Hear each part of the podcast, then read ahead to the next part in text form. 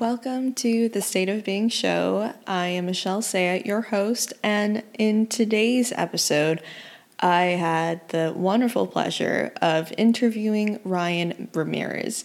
So, Ryan Ramirez is super cool. He's based in London, UK, and he is actually the owner and founder of Boom Diggity, which is this really cool hip hop dance studio choreography uh, class where he teaches people how to dance and get into the movement and tap into their emotions and mental well being through the art form of dancing and choreography.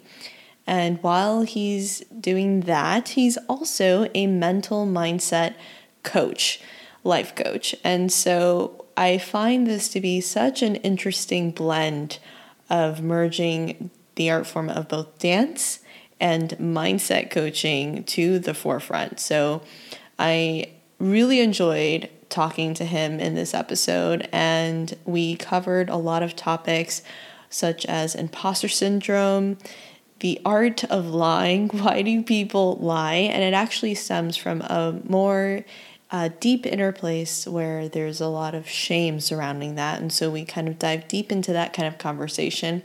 And we talk a little bit more about his background and what it's like growing up in a family where there's just very strict parental uh, upbringing for both of us. He definitely has this calm, grounding energy to him, and he also kind of goes in depth of what makes him an empowered empath and why he wants to serve his community. So, yeah, let's get this episode started. So yeah, I've, my background is in dancing. I've I've been dancing and teaching dance for over a decade now. Um, I used to love watching Michael Jackson. Like I don't know, I think everyone everyone did, but it was uh, especially Smooth Criminal. I was like, oh my gosh, how is that even possible to to to dance like that?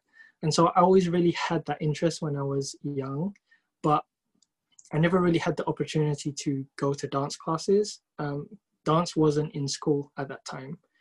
Um, but during my college days, I had a friend in my art class who did like popping and waving. And I was like, oh my gosh, dude, you have to teach me that.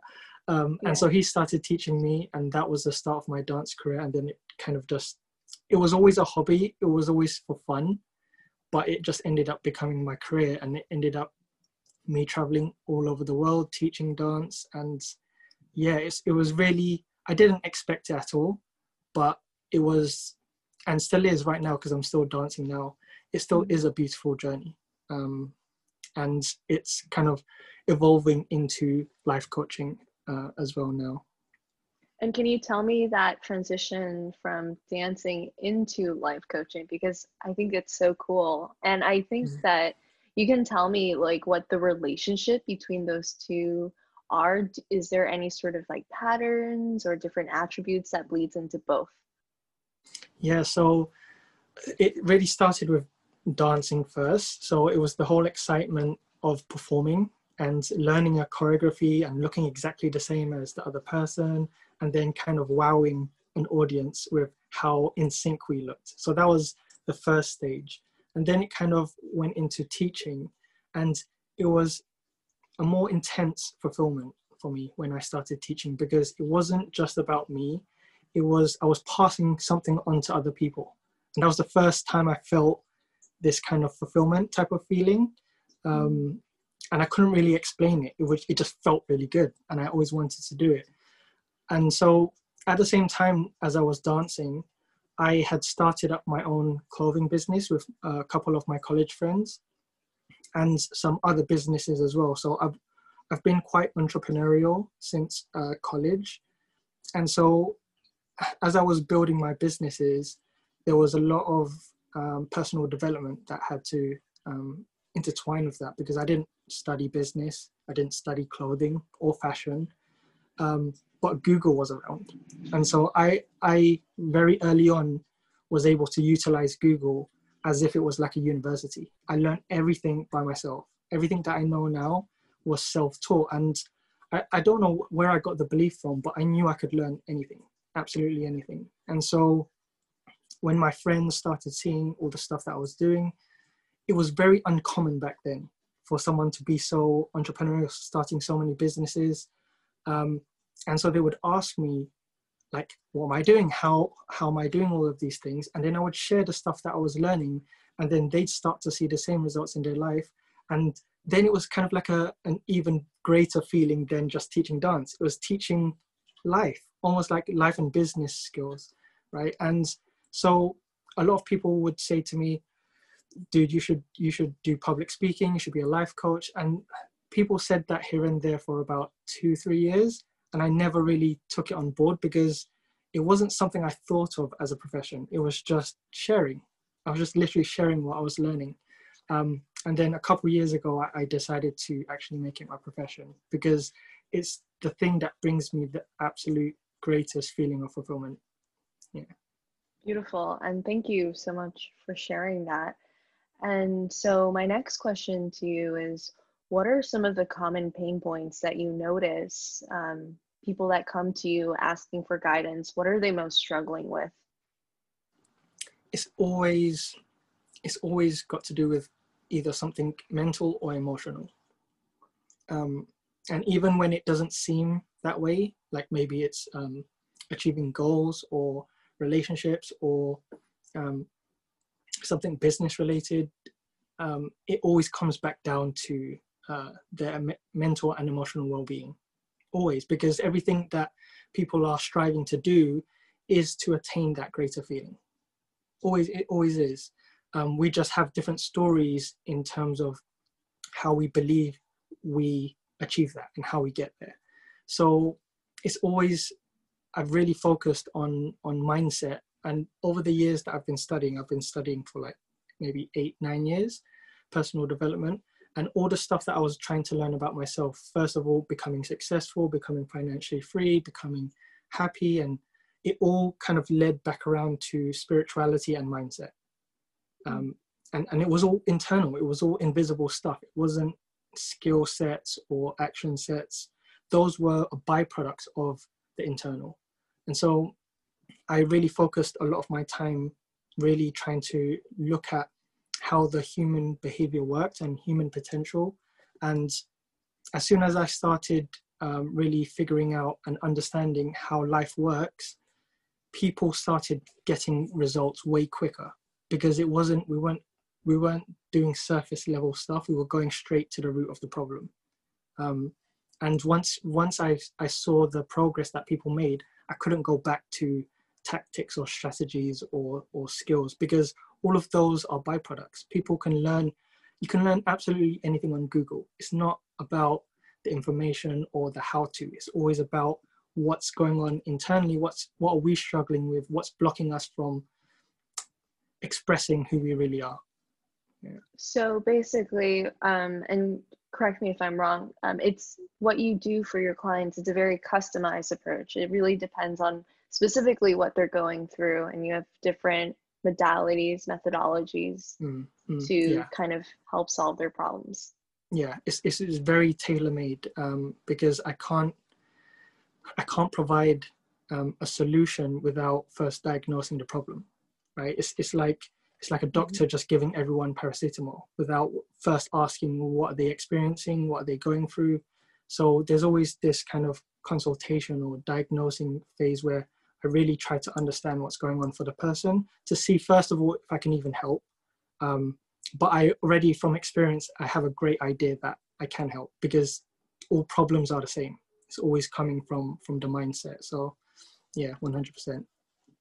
Gotcha. And you also mentioned in earlier conversation that we had that you consider yourself to be an empath. So, mm. what does being an empath mean to you, and how has it impacted both your life and your business?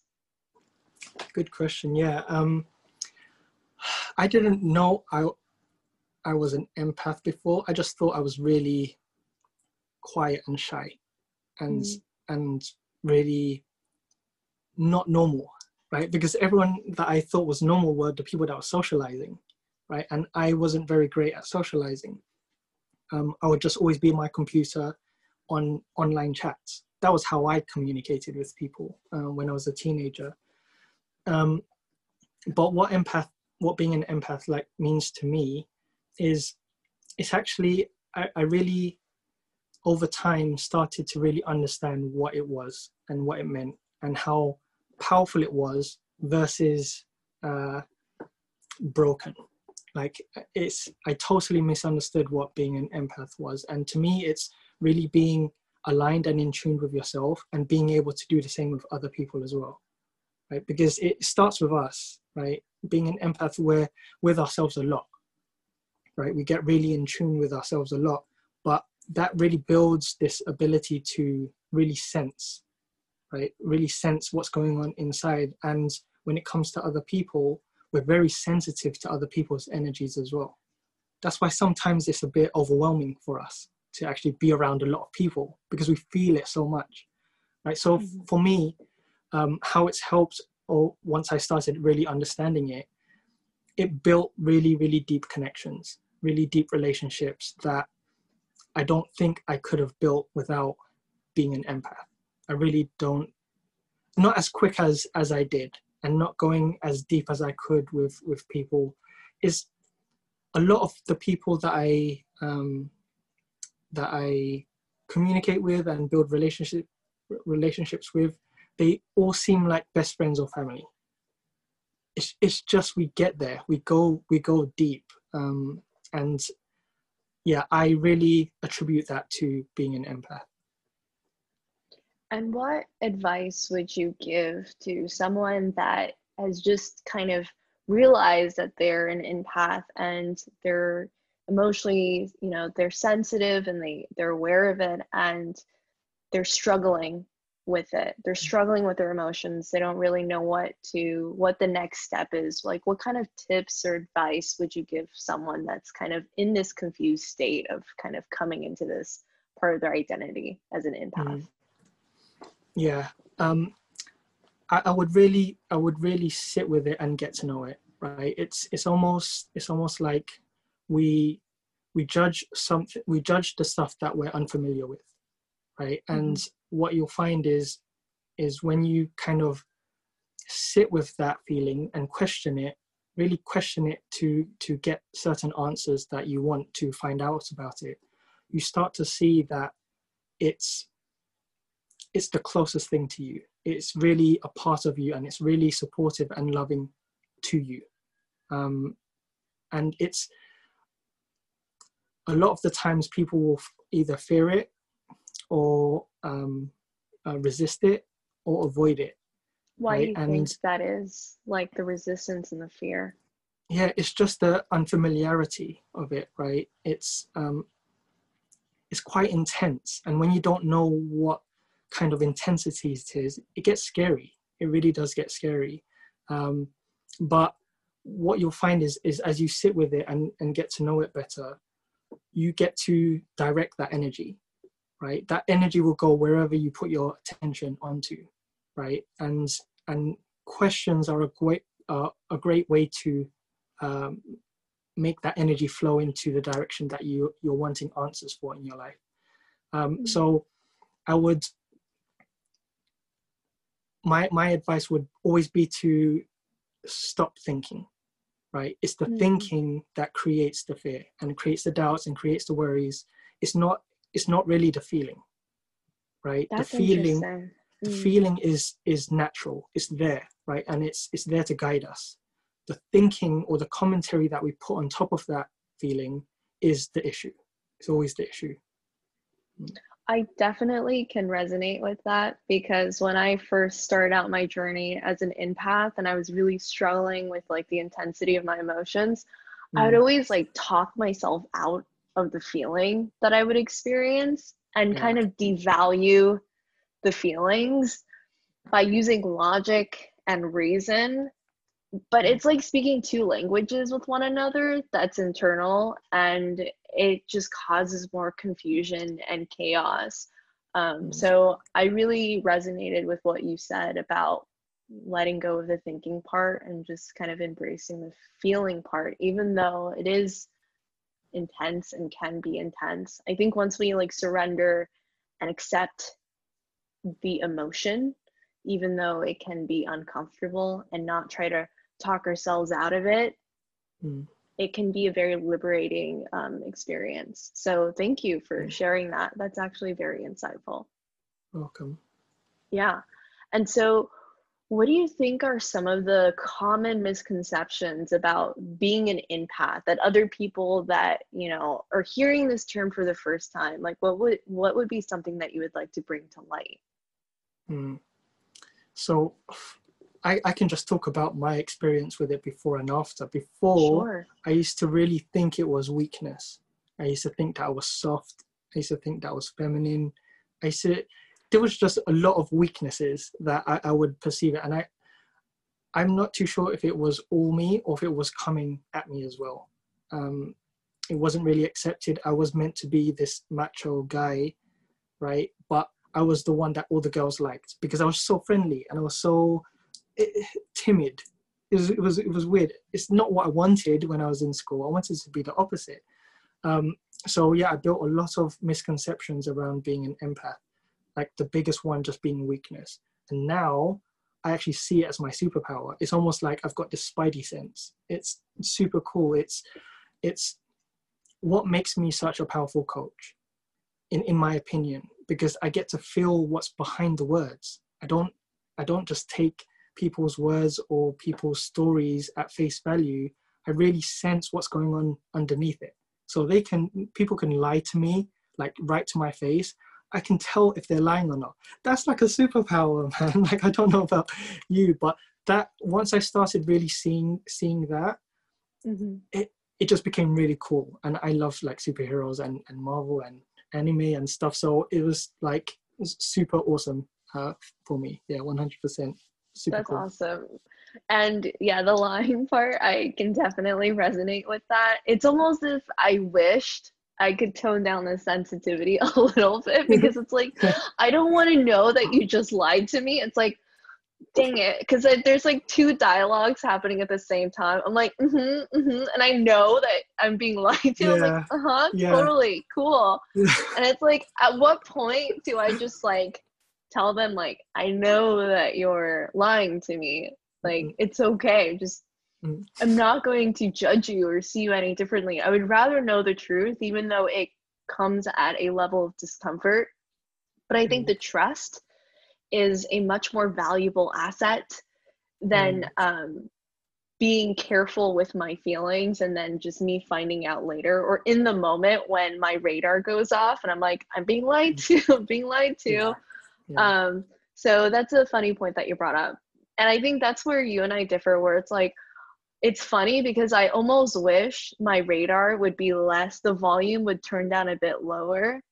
Mm, Because when I first started being really in tune with my emotions as well as the emotions of other people, I became so sensitive that I, everything that people said, I can just kind of sift through really quickly and just make out the truths and the lies mm, and even people that I really loved and trusted that I felt really close to. And I had so many moments of solitude where I had to take a step back and I was like, why? Like, why the lies?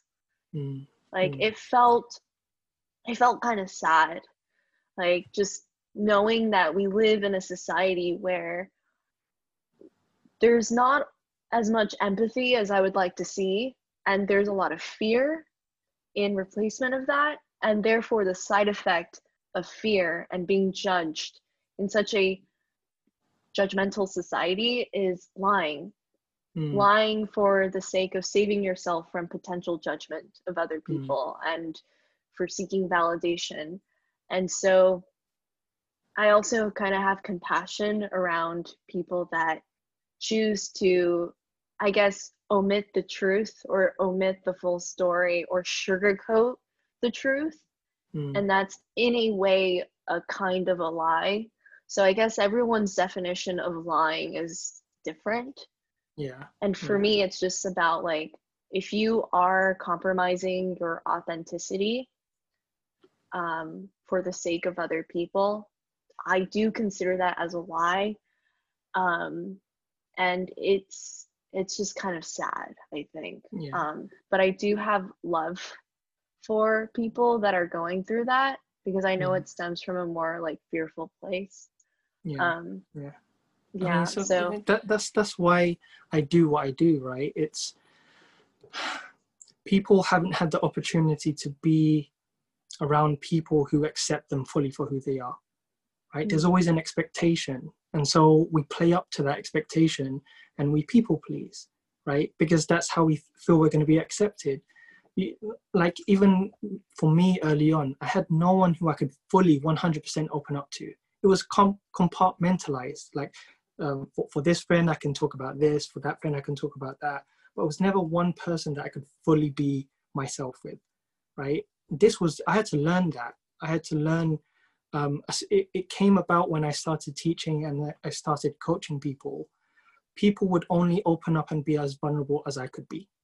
I had to mm-hmm. I had to set the tone. I had to be the example because no one would go deeper than I could go with myself, right? So, being that for other people, I've seen it loads of times. That a lot of my clients, they're they're so closed up early on, right? But after talking and and showing that I'm someone they can trust, after showing them that it's a safe space to share, they open up and they they go to places that they've never really been before, and it, and it gets really emotional because it's they've they've suppressed it, they've suppressed stuff that they've wanted they've wanted to express for so long that it mm. feels like a relief to actually let it go, to actually just speak about it.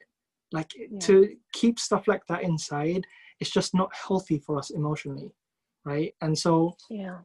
I when I see people lying, like you said, it's it's it's the understanding that really brings a light to people, right? Understanding that it's not their fault that they're lying. They're lying as a as a coping mechanism, right? And if we can help shine a light to to show them that the stuff, the emotions, the experience that they're they're trying to find, they're they're not experiencing it because of the lies they're not experiencing it because they're closed off right all the deeper emotions that they want to experience comes as a byproduct of opening up right? And and that's all i really help my clients to do because all the experience is in there. All their answers are there. And so it's just about when i see people lying i i question that. Why are they lying right? I try my best to understand that. And i just really love helping people. I love Mhm. seeing people be happier. And so there's this kind of deep mission in me whenever someone's so closed off i really get curious about them because i want to help Mhm. them and, and that's Yeah. always that's always been my mission as a, as a coach Thank you for sharing that. Um, that was incredibly insightful. And when you were talking, I thought I kind of had this light bulb moment. And when we talk about, you know, the concept of, you know, lying and it comes from this deep, fearful place of like not accepting oneself, do you think that there's a relationship between the behavior of, you know, being less than truthful and also imposter syndrome and fully stepping fully into your self-worth do you have any Mm. thoughts about that it's it's all um it's all first of all stemming from a misunderstanding of who we are and how we work right Mm. and and what i mean by that is we have this amazing gift called imagination right? And we can use it like infinitely in so many different directions. And the power of the mind is that whatever we project with our imagination we believe as true right? Like if if we if um if we believe it it's because we think it's true. And the misunderstanding is that it's just our imagination right? So a lot of the times we're not experiencing the world out there we're experiencing our thinking about the world right? And so that's why some people um, are very pessimistic or very doubtful and, and worrisome and other people are ambitious and optimistic. It's not got to do with anything out there. It's got to do with how we're thinking right? So when we have imposter syndrome it's one of two things. It's either we have really doubtful and negative self-talk about ourselves Mm. right or we just don't have the right skills yet to be able to deliver what we're trying to deliver right so early on i think we have imposter syndrome at any time no matter how good our skills are right because again it's we're projecting um, a very uh, a small self-talk on ourselves right? And it's neither true or false. Right? It's just what we're um, habitually thinking, and that can change. Right? That's the good thing. Um, and when people feel like they can't change it, it's because they don't really understand it. It's their thinking that's that's creating it. They think it's something real outside that. Um, there's either this victim mentality or this leadership mentality, mm. right? And the victim mentality is when we're lost in our thinking and we think stuff's just happening to us, right? But the leadership mentality is that we know we have some degree of control of our thinking and we can redirect it. Right? We don't need to think that certain thought about being an imposter. Let's take a step forward and see if it's true. Let let's um, use the feedback and the data to say whether we're an imposter or not. Because so many times when I felt like an imposter as a coach, I would be super nervous to have a session with someone, and it became the best session for them. And I'm like, how did that happen when I felt like an imposter and I just almost changed someone's life in like less than yeah. an hour? So it it never adds up. The thinking that I have about myself ne- never really gets proven in the real world, right? And. I would mm-hmm. just for anyone who's feeling anything like that, who has any sort of negative self-talk about themselves, test it out. Ask people and see if they actually say those things because you'll find that we we're really hard on ourselves, really hard on ourselves. And why do you think we're so hard on ourselves? Mm. I think it's culture and society. Um, mm. I mean, just speaking from like a an Asian perspective, is I see it this I see the same thing for all my friend all my Asian friends' parents. Um, we get treated the same. It's such a strict and um, for for me personally, I never felt like I was worth it. Like I never felt like my my my mom really approved of me and what I was doing because I was always a rebel. I was always like the black sheep. I was always I was always different and and I didn't know I was just trying to express my creativity. I thought I was doing something wrong back then. That's how I that's how I received when I would get told off or when my mom would speak to me. Like for example, I used to really, really hate this. Um, I used to be such um, such a teacher's pet in school, right, in secondary school. Like the whole year, 100% punc- punctuality, um, 100% like good results. Um, all the teachers loved me.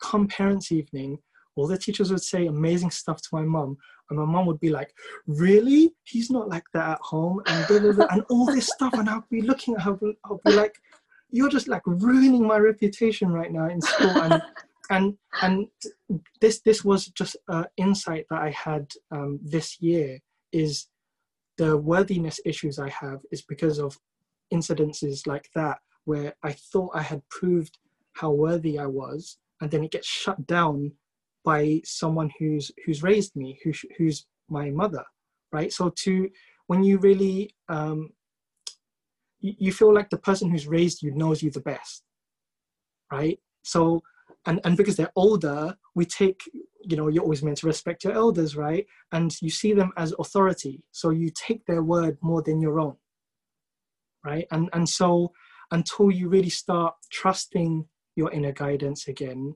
you're going to be living your parents um, perspective about you. And that's where I, I feel the really small self-image comes in um, when it comes to um, especially Asia. I can only really speak for Asians because that was my upbringing and experience. Yeah. Man, like everything that you said, I resonated with it to a complete T. It's almost as if mm. we had identical childhoods. Um, I went through the exact same things, like mm. teacher's pet, wanting to, you know, just. I was a rule follower, goody two mm. shoes, and I loved it. Like I really, I really did. And my mom and my dad, but especially my mom, like nothing I ever did was good enough.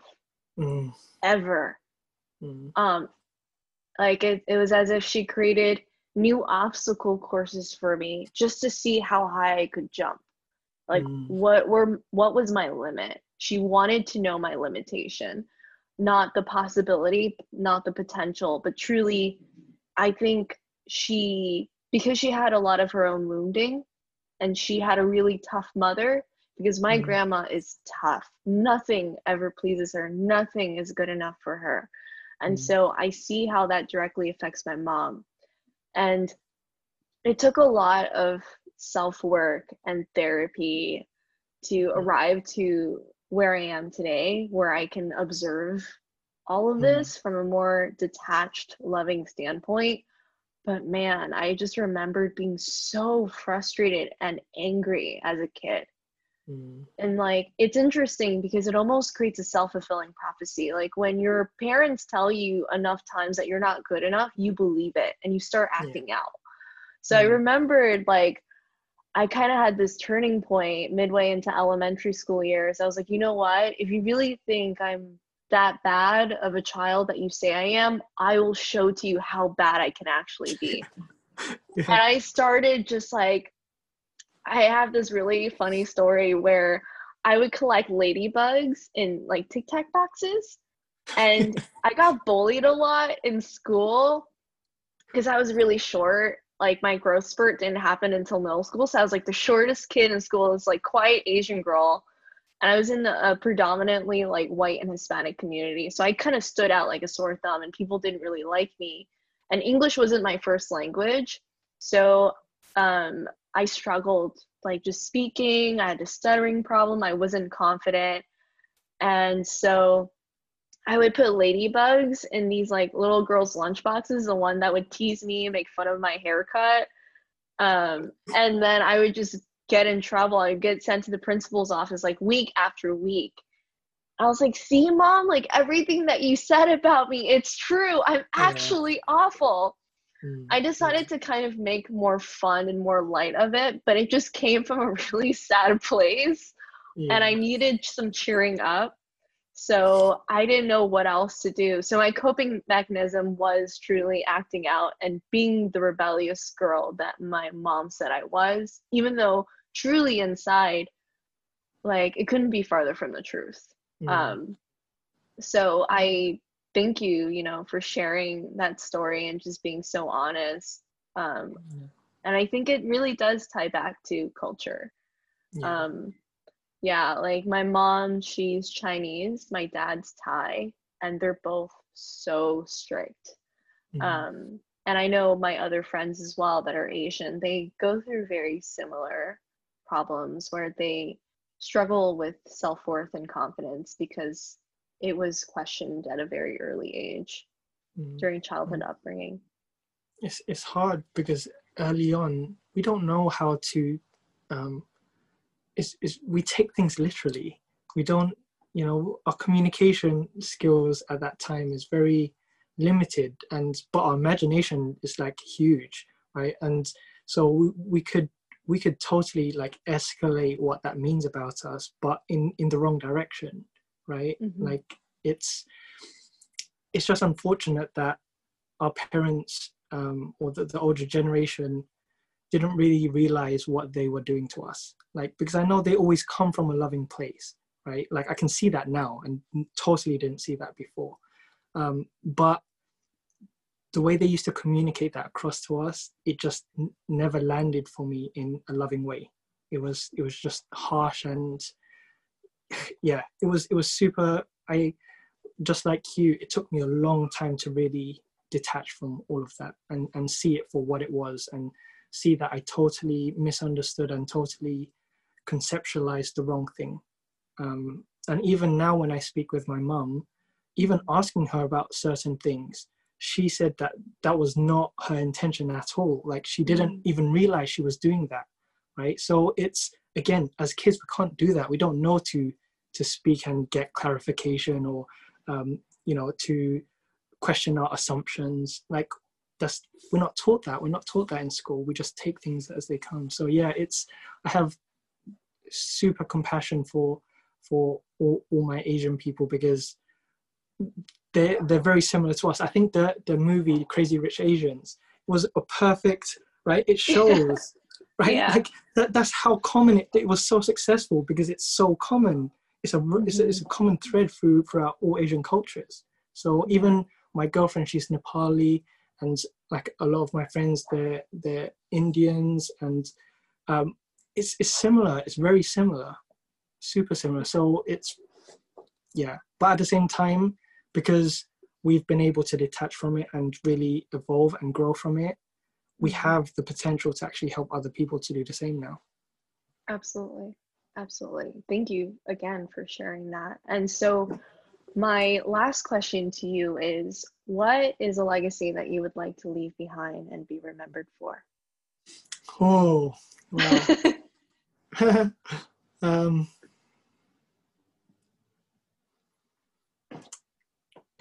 I, when I when I look at my whole life um, through all the different things that I've done, I've seen one common thread throughout the whole thing, and it's always it's always an attempt to make people happier.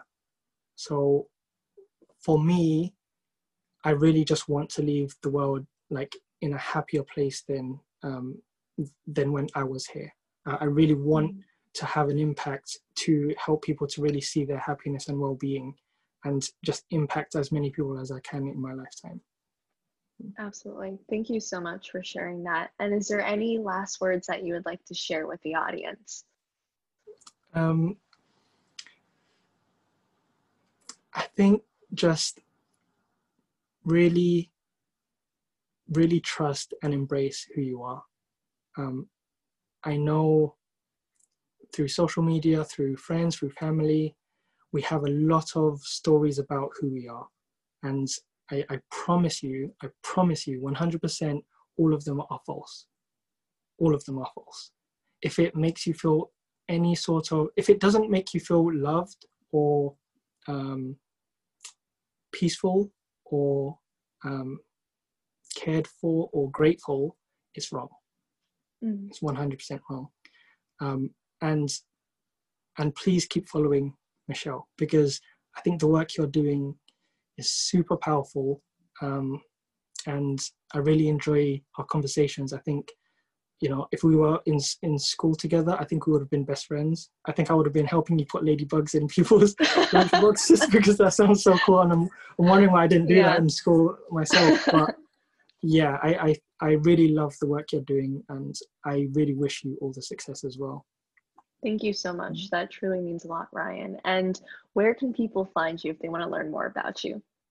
So you can find me on Instagram at Ryan underscore RMRZ, um, or you can find me on Facebook at uh, the Ryan Ramirez.